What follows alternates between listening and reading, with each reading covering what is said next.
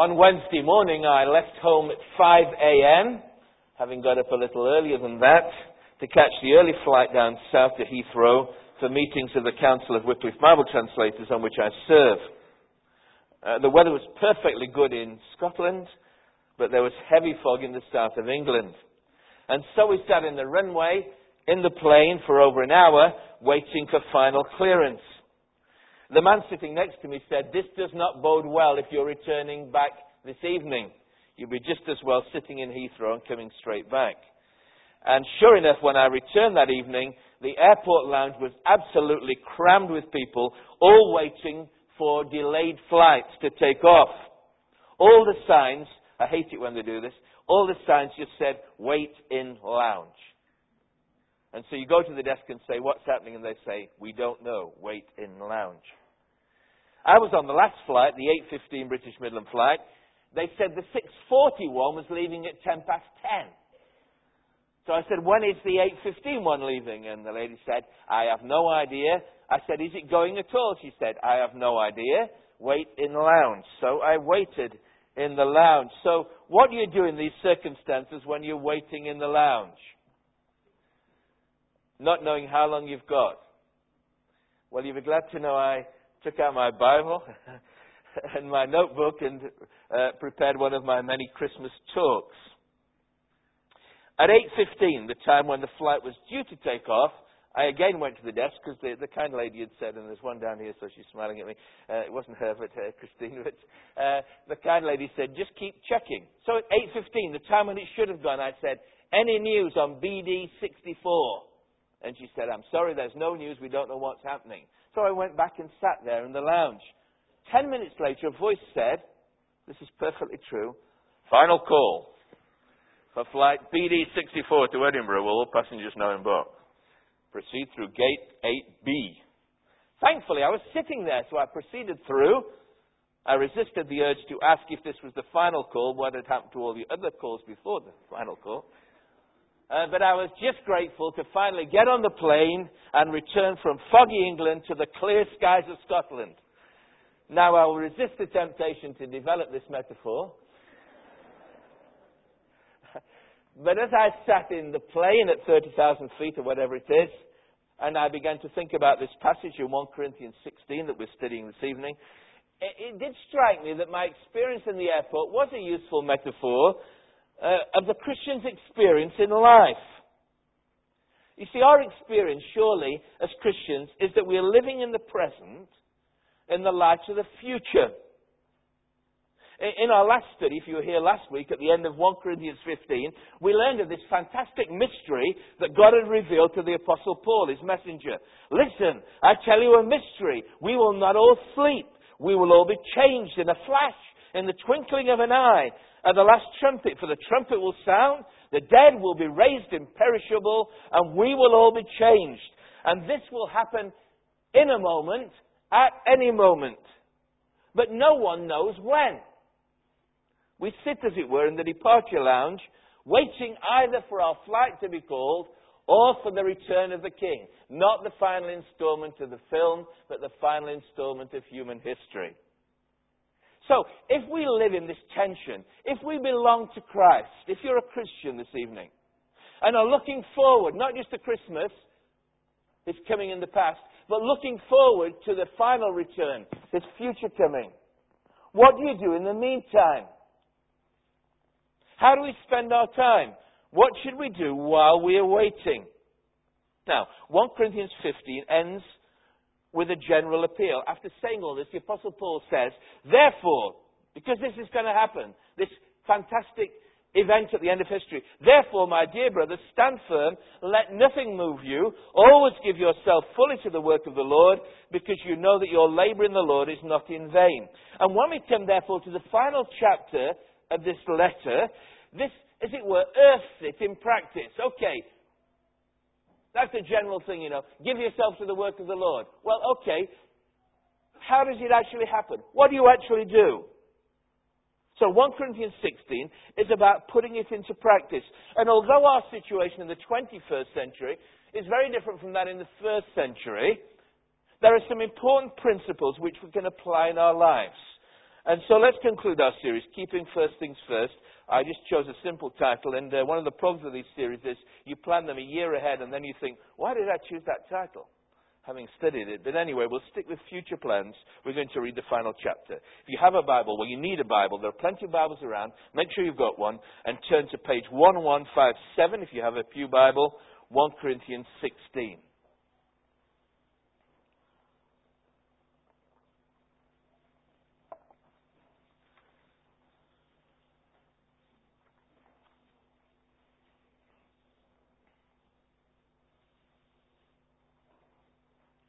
After all the great things in chapter 15, I wonder what you'd think if the next thing that was talked about was the collection. Now, about the collection for God's people. Do what I told the Galatian churches to do. On the first day of every week, each one of you should set aside a sum of money, keeping with his income, saving it up so that when I come, no collections will have to be made. Then, when I arrive, I'll give you letters of introduction to all the men you approve and send them with your gift to Jerusalem. If it seems advisable for me to go also, they'll accompany me. Uh, after I go through Macedonia, I'll come to you, for I'll be going through Macedonia. Perhaps I'll stay with you a while or even spend the winter, so that you can help me on my journey wherever I go. I do not want to see you now and make only a passing visit. I hope to spend some time with you if the Lord permits. But I will stand at Ephesus until Pentecost, because a great door for effective work has been opened to me, and there are many who oppose me. If Timothy comes, See to it that he has nothing to fear while he is with you, for he is carrying on the work of the Lord just as I am. No one then should refuse to accept him. Send him on his way in peace so that he may return to me. I'm expecting him along with the brothers. And now about our brother Apollos. I strongly urged him to go with you, to go with the brothers. He was quite unwilling to do, to go now, but he will go when he has the opportunity. Be on your guard. Stand firm in the faith. Be men of courage. Be strong. Do everything in love. You know that the household of Stephanas were the first converts in Achaia, and they've devoted themselves to the service of the saints. I urge you, brothers, to submit to such as these, and to everyone who joins in the work and labours at it. I was glad when Stephanas, Fortunatus, and Achaicus arrived, because they have supplied what was lacking from you, for they refresh my spirit and yours also. Such men deserve recognition. The churches in the province of Asia send you greetings. Aquila and Priscilla greet you warmly in the Lord. So does the church that meets at their house. All the brothers here send you greetings. Greet one another with a holy kiss. I, Paul, write this greeting in my own hand. If anyone does not love the Lord, a curse be on him. Come, O Lord. The grace of the Lord Jesus be with you. My love to all of you in Christ Jesus. Amen. Amen. God's word. Uh, some people find this chapter a bit of an anticlimax. After the heights of chapter 15, one writer comments, after the grandeur of chapter 15, anything is bound to be something of an anticlimax. The contents of this chapter are essentially practical and therefore prosaic. However, there's another way of looking at them. Another writer, one of our former pastors in Charlotte Chapel, Alan Redpath, wrote a little book, I think it's out of print now, called The Royal Route to Heaven, which is based, it was a commentary really on 1 Corinthians. And this is what he says about this chapter. What are coming down to earth. Well, of course, because a Christian is a man whose heart is in heaven, but whose feet are on the ground. Every glimpse of future glory is given to the child of God in order to encourage him to present day growth in consecration and responsibility. I was encouraged this week to hear from quite a few of you who found last week's message encouraging and inspiring. Uh, there would be serious questions about any Christian who did not, despite the inadequacies of the preacher. However, the real test this week is what impact has that had on your life this week? As we thought about the great events at the end of time and that we're all going to get new bodies. Wonderful thought, isn't it? What impact did it have on you this week? The real test of our future hope is how it affects us in our present living. In particular, in this chapter, how you use your money, how you determine your priorities, and, hardest of all, how you relate to other Christians. These are the practical and certainly not prosaic issues dealt with in this chapter. So let's look at them together. Practical issues for Christians, down to earth. First of all, then, if you look at the passage in front of you, using our resources, verses 1 to 4. Uh, you'll notice again, if you've been in the series, whenever Paul says now about, that is code for saying, this is something you wrote to me about, and I'm going to answer your question. There have been five of these issues already. There's another one later in the chapter we'll come to in a moment. The issue Paul is talking about is what he calls the collection for God's people. This was a project that Paul had initiated among the Gentile churches he'd planted in the Mediterranean world to raise money for poor Christians in Jerusalem and Judea. We know from history there had been a devastating famine in the whole province of Judea in AD 46. And almost 10 years on, the famine is still being felt in its effects. And it seemed as though the Christians living there were in particular need. It may well have been because they were Christians, they had been exempted or they'd been excluded from Jewish relief funds because of their faith in Christ. And Paul was therefore keen to bring aid to them. The, the word, literal word here is not God's people, it's saints. It's the word used for Christians in the New Testament. He wants to bring help to the saints in Judea from Gentile Christians in the Roman provinces of the Mediterranean because, he says, you owe everything your Jewish brothers and sisters. He writes about the same subject in the book of Romans that we studied a couple of years ago. It's what he says in Romans 15:27. If the Gentiles have shared in the Jews' spiritual blessings, they owe it to the Jews to share with them their material blessings. Eh, he saw this gift as a kind of expression of Christian love, practical expression. And he also recognized that these Jewish Christians, there were tensions between Jewish and Gentile Christians. And he thought if the Gentile Christians could show their genuine love to their Jewish Christian family, it would allay some of those fears. And so he'd publicized this appeal. He'd written to all the churches that he'd planted. And the Corinthians are responding to this. They want to know, well, what's this collection all about? More particularly, how are we to collect the money? What about the practical details? Now, this may seem far removed from imperishable bodies and all the, all, all, the things that we've thought about, but these are the practical issues that we face living in the here and now. And while the details of the project are no longer relevant, uh, the, the, fund has closed about 50, uh, 1950 years ago, uh, the principle of giving and the way in which we give remains the same. Uh, the principle is we have a responsibility to give to all people. But we have a particular responsibility to those within the Christian family. Uh, most of us presumably have done or are doing our Christmas shopping.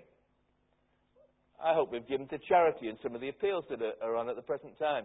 But I guess most of us have bought Christmas presents to those who are either our family or close to us. You don't buy presents for complete strangers.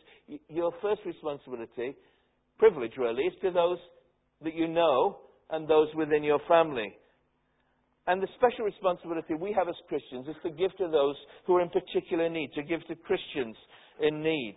By the world standards, most of us are relatively wealthy. And we have a responsibility to use our resources to help other people. And that shouldn't be onerous, it's a privilege.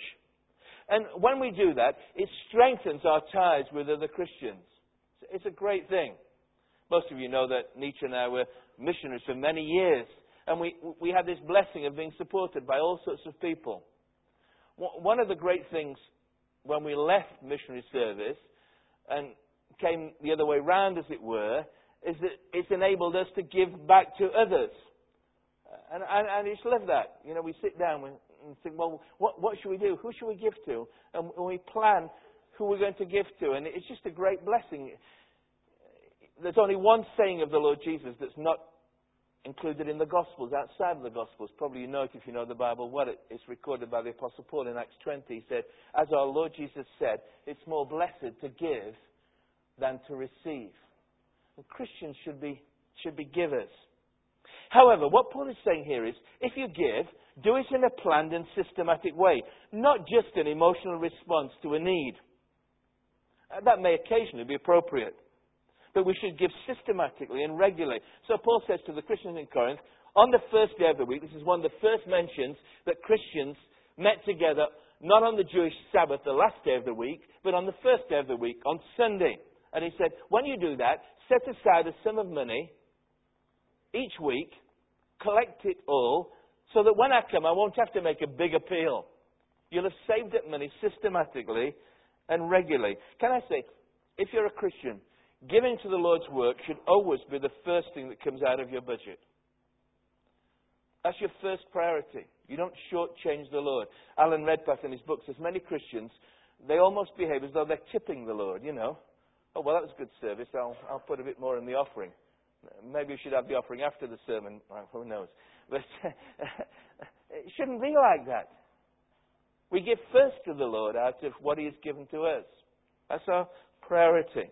Now, there is no strict rule about how much they were to give, such as the Jewish tithe or tenth.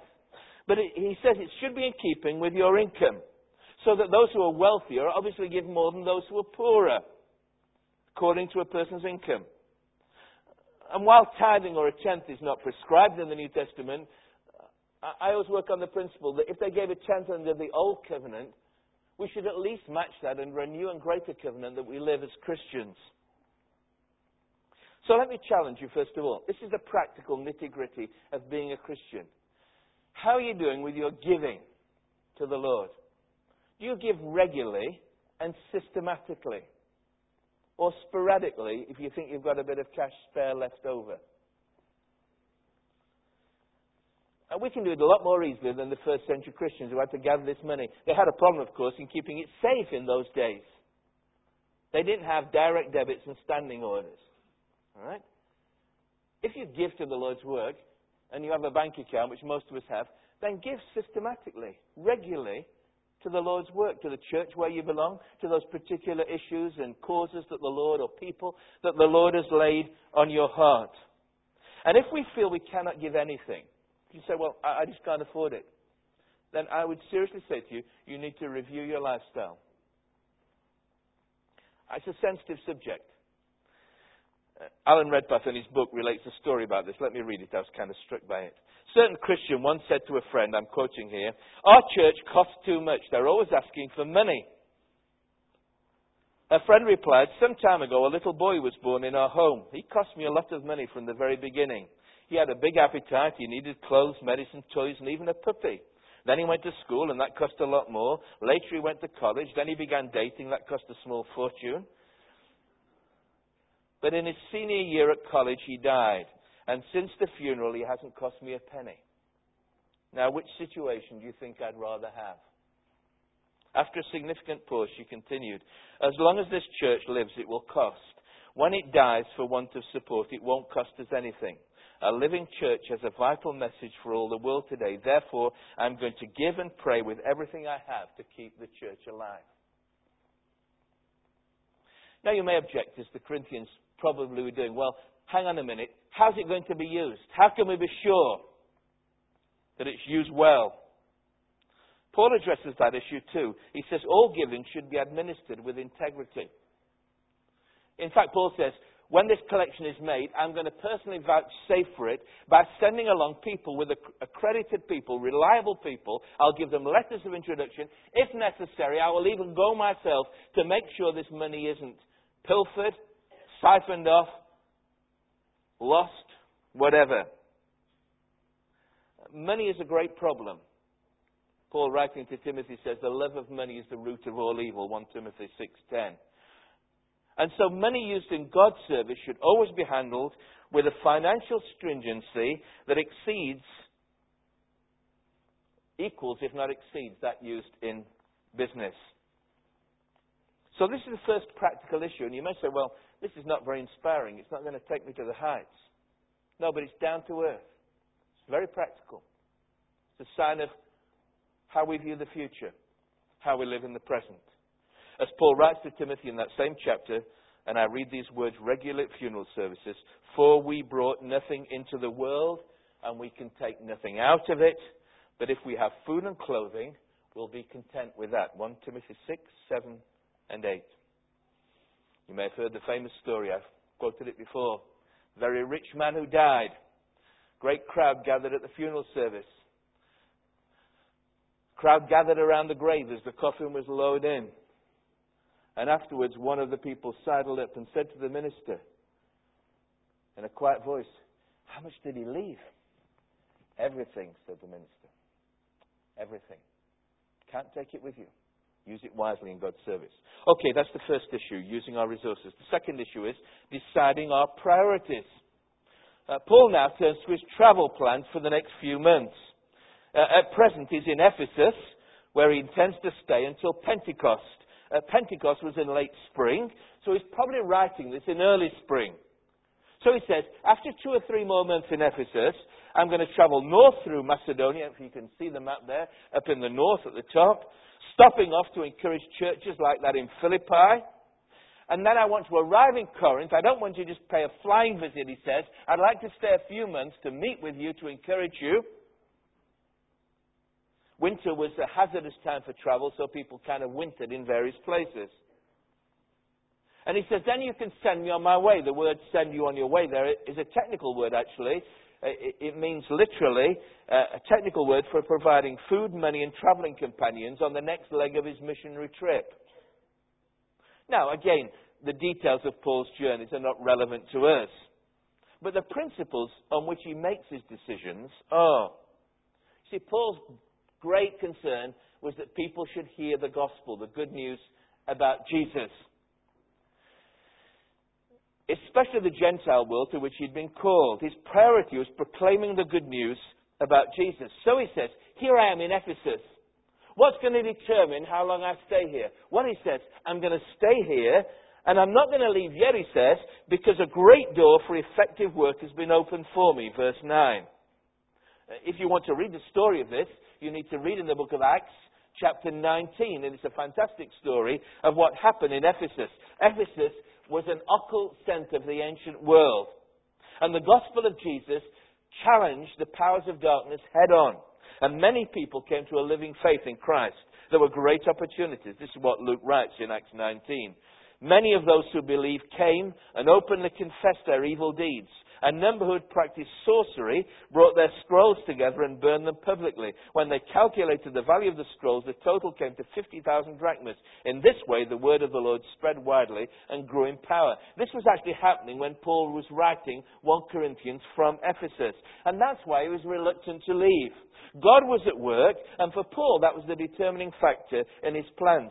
But at the same time, the enemy was at work. Look what he writes great opportunities but great opposition. Verse 9 A great door for effective work has been opened to me, and there are many who oppose me. Notice the word he uses there. I checked it in the original to make sure. He doesn't say, A great door for effective work has been opened to me, but there's all this opposition. He says, No, a great door for effective work has been opened to me, and there are many who oppose me.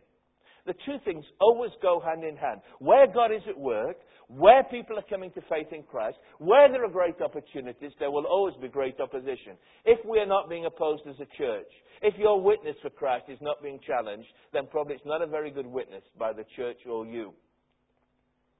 The devil doesn't bother with dead Christians. He bothers with live Christians who are seeking to serve God effectively. Now, as we await the Lord's coming, as we look future again, after which there will be no more opportunity to share the gospel to those who've not yet heard or not yet responded. What is our priority? Our priority is to share the good news with Jesus. That should be the determining factor in how we make our decisions about our priorities. But in practice, does this consideration affect us? I've been around long enough as a pastor to talk to people. Sometimes people come to me and say, Pastor, we're thinking of moving house. There's nothing wrong with moving house. I said, and where are you moving? You'd be surprised the number of people who find some really nice, quiet rural location with, you know, beautiful green fields and a nice big garden and everything. There's nothing wrong with that. And I say to them, well, why are you going to church? And they say, oh, we're not sure about that, but we'll check out a few places. I've, I just have to say to you, I've seen more people's lives shipwrecked by moving to the ideal home, which has separated them from effective Christian service I say to you as a practicality, the first thing you should do is say, where can I serve the Lord most effectively? When you find a place, look for a house. It may be a nice house with a big garden. There's nothing wrong with that at all. But that should be a priority. Or what about your spare time? Are we really gospel people? Is that what determines our priorities? So these were Paul's priorities as he made his plans. But notice the proviso he makes in verse 7. Did you notice that little phrase? I hope to spend some time with you, Corinth, if the Lord permits. One of the things you notice again over the years is how people speak in church when they're giving out the notices. We have a bulletin, you know, but in the old days, when everyone any, gave out intimations, those who are older will know this. The people giving out them would always give out the notice and they would say, if the Lord permits, God willing, or even DV, which is Deo Volente, God willing. Those who spoke Latin in their spare time. Uh, very interesting. I know it's just a convention, but it's largely been dropped. And I think part of the reason is we forget that every plan that we make is subject to God's permission. I don't know if I'll be here next Sunday. I hope to be, if the Lord permits. You'll be there next Sunday. Who knows what will happen? Uh, that shouldn't fill us with fear for Christians, but it should be a factor. Uh, in fact, if you read the story of what happened, here's Paul telling you about all his plans. He says, I'm going to come to Corinth and I'm going to spend a winter there. I don't want to pay you a flying visit. And I'm going to stay in Ephesus for two or three more months. Now, if you know the story, soon after he wrote this, you know what happened? There was a riot in Ephesus. And Paul had to leave immediately. He sent Timothy off to Corinth, and he came back with such an alarming report that Paul had to pay a lightning trip to Corinth, just what he'd not planned to do, to try and sort things out. It went so pear shaped and badly wrong that he came away in, in terrible consternation and tears, and it took him over a year before he finally fulfilled the plans that he'd planned to make when he writes this letter. You see, things don't often work out the way we plan.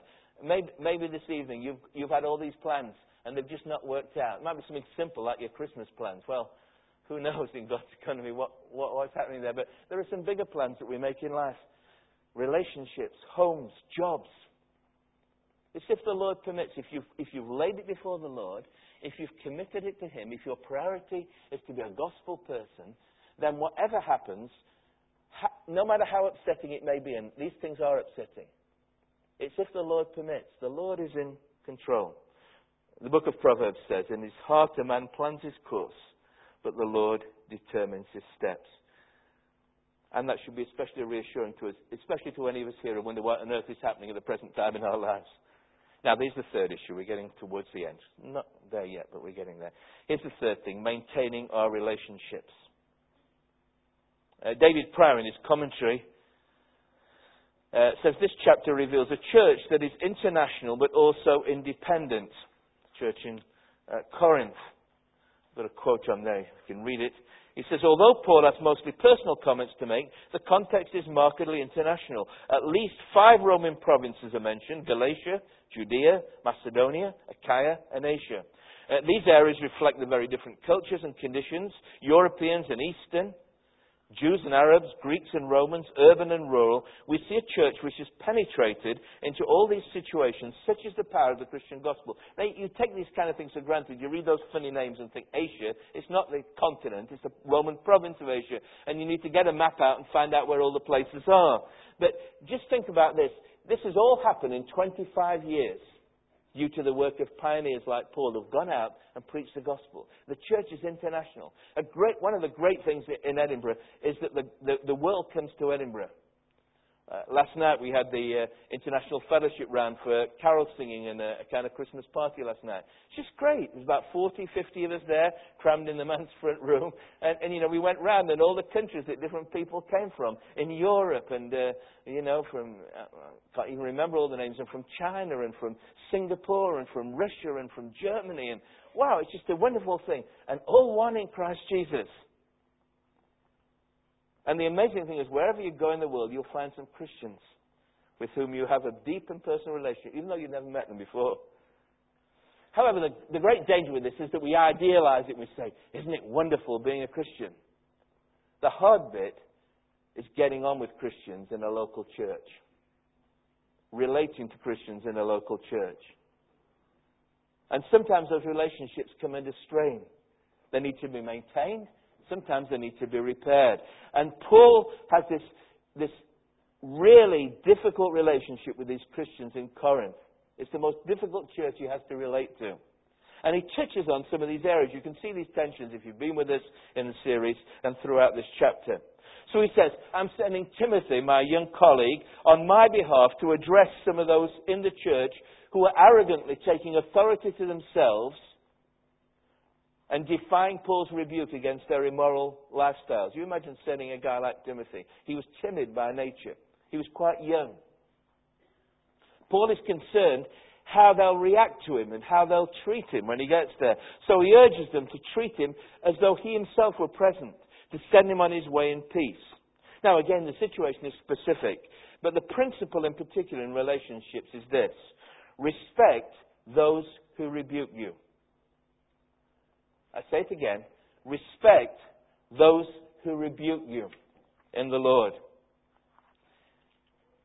Even if they're wrong, which happens to those who's in leadership, even if they're wrong, be thankful that they cared enough to say anything. And if they're right, it's worth listening. Speaking the truth, which should always be done in love, is one of the hardest responsibilities for any Christian in leadership. And responding to it graciously rather than angrily or defensively is even harder. But the outcome is not war, but peace between Christians. Otherwise, if we just fall out, we contradict what Jesus said. He said, Everyone will know you're my disciples because you love one another. And when you look at the situations in some churches, it is just so dishonoring to the Lord. And Paul then turns to another last now about. Did you notice that in verse 12? Now about our brother Apollos. Uh, the Corinthians were very enamored with Apollos. He was this brilliant Alexandrian Jew who was a great intellectual, and there was a whole party in Corinth that thought he was a much better preacher than Paul. We are of Apollos, they said. And so the Corinthians wrote, and they didn't really want Paul to visit. They said, we'd like, a, we'd like Apollos to come and preach for us. I wonder, I asked myself as a pastor, if I'd got that kind of request, what would he have said? Uh, many Christian leaders, threatened by capable colleagues, would have turned them down flat. Paul tells us, I strongly urged Apollos to go. You see, Paul had this magnanimous spirit where the gospel was concerned. We even learn from Philippians 1 he had that spirit towards those, he said, who preached Christ from wrong motives, out of envy, rivalry, selfish ambition. He concludes, what does it matter? The important thing is, whether from false motives or true, Christ is preached, and because of this I rejoice. Now, fortunately, Apollos didn't fall into this category. He refused to go. Maybe he just didn't want to encourage them in their factionalism. And Paul, again, doesn't have some kind of apostolic authority. He'd been a, a believer a lot longer than Apollos. He could have said, and you find this in churches, Brother Apollos, the Lord has told me you are to go. He simply says he'll go when he's ready when he has opportunity. So the second principle that comes out of this in maintaining our relationships is to esteem those who lead you. And for those of us in leadership, it's very important to do that. Often in churches, we treat them like businesses. How many, you, you, you get ministers together. You know what ministers always say when they meet one another? How's things going? All right? What they really mean is, how many people are coming to your services? Does it matter? If people are being fed God's word, does it matter whether they come to Charlotte Chapel or going to Carrubbers or going to P's and G's? No, we're not building empires here, friends. We're maintaining fellowship in Christ, and it doesn't really matter. This is not a business enterprise. And then in verses 15 to 18, Paul mentions a man called Stephanas and his household. He says they're the first converts or first fruits of a harvest to follow in the province of Achaia. It appears that Stephanas and these two other men, one was called Fortunatus, which means lucky. The other one was called Achaicus, which means he came from the province of Achaia. They were probably freed slaves. And they're probably the ones who brought the letter from Corinth to Paul with their questions, and they're probably going to be the ones who go back to Corinth with 1 Corinthians and carrying this message. And they were closely associated with Paul. And so, as with Timothy, Paul was concerned about the kind of reception he would get on his return. So he reminds them, verse 15, they have devoted themselves to the service of the saints. I urge you, brothers, to submit to such as these and to everyone who joins in the work and labors at it. There's a play on words in the original. The New Revised Standard Version brings it out. They have devoted themselves to the service of the saints. I urge you to put yourselves at the service of such people. You see, Stephanas and his family were not just leaders, they were servant leaders, like the Lord Jesus, whom they followed. They'd opened up their home for fellow Christians to meet in. They'd sacrificially served fellow believers in their hard work. The, the word used there literally is work to the point of weariness. They'd refreshed Paul by their visit. And they would refresh their fellow Corinthians on their return. And Paul says, people who do that kind of work, you should honor them in the Lord and submit to them. Submission is not a popular word in churches, but it means to recognize those who serve you and their authority in the Lord. And I use the word advisedly. The third principle in maintaining relationships is to submit to those who serve you. Leaders who work and serve on behalf of other Christians are worthy of recognition and submission. In the middle of all this, Paul throws out these challenges in verse 13. Five staccato statements. The first four are personal, to be on guard against false teaching, to stand firm in the faith, the truth of the gospel, not to lose heart, and the last summarizes all we've said about relationships. Timely reminders. Verse 13. Do everything in love. Now he comes to the last few verses, and we do. In conclusion, Paul concludes with various greetings to Christians in Corinth from the churches in the province of Achaia, where Ephesus was situated, along with greetings from Aquila and Priscilla, this remarkable husband and wife team, who would also use their home in various cities as a meeting place for Christians. They led people like Apollos to Christ. We get these final greetings. And then he writes the last bit in his own handwriting. The tradition in those days was that you had a scribe to whom you dictated everything. We used to do that in business, but we now all use computers and it's going out of fashion. Uh, Paul does it here as a means of authenticating his letter because it's clear if you read 1 Thessalonians, for example, that people were uh, forging letters supposedly from the Apostle Paul. So he says, You'll recognize my handwriting. I'm writing this bit myself. And then in verse 22, there's an abrupt change of tone with two words which suddenly focus on coming judgment. Uh, the two words in the original are interesting words. Look what he says in verse 22. If anyone does not love the Lord, a curse be on him. The word used there is the word anathema. A curse or ban which Paul invokes on anyone who does not love the Lord. You read it and think, hang on a minute, what about 1 Corinthians 13? What about love? But Paul says, yeah, what about love? What about your love for the Lord? He's writing clearly to people who are professing Christians. And he's saying it's not what you profess, it's whether you really love the Lord Jesus. And to us it sounds very strong, but maybe that's a reflection on how lightly we regard a lack of love for Jesus in our lives and in our church. And linked within it is a, is a, is a wonderful word that goes right back to the early days of the church, an Aramaic word, the word Maranatha. You may have seen it names on businesses, Christian businesses, or, or, or even on people's houses. Uh, depending on which way you read it, it either means the Lord has come, or most likely, come, O Lord. He says, be careful. The Lord Jesus Christ is coming again. It was a great prayer of the early Christians, particularly when they came under persecution. It's found in the last book of the Bible at the end of Revelation 22. The Lord Jesus Christ is coming in judgment. The Christians prayed, Come, O Lord.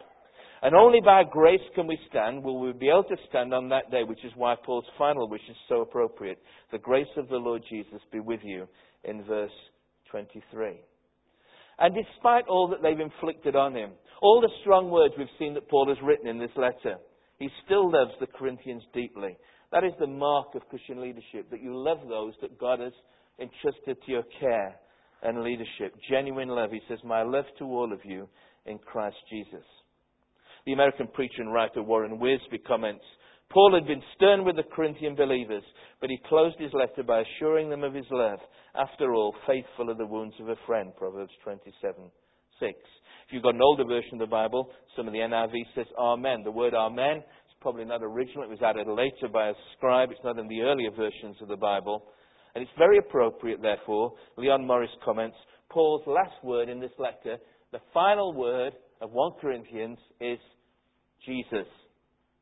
Jesus is the first and the last, the Alpha, the Omega, the one who was there at creation, before creation, the one who will be there at the creation of a new heaven and a new earth. That is what we look forward to. The important thing is how we live now in the present as we think about these vital issues, how we use our resources, how we determine our priorities, how we relate to one another and maintain our relationships. We do it because one day Christ is coming, either in judgment or I hope for each one of us in salvation. Let's pray together.